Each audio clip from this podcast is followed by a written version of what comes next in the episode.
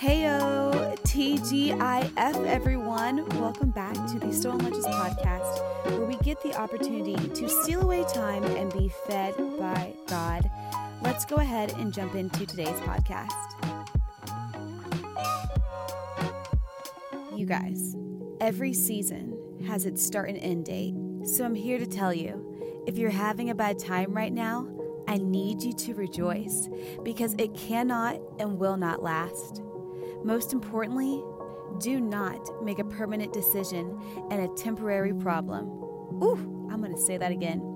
Most importantly, do not make a permanent decision and a temporary problem. Rather, accept what you cannot change and allow God to process you by standing in faith.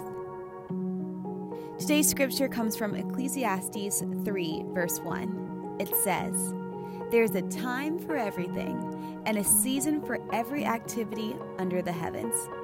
Now that you have heard the word, let's go out and be doers today. Love you guys.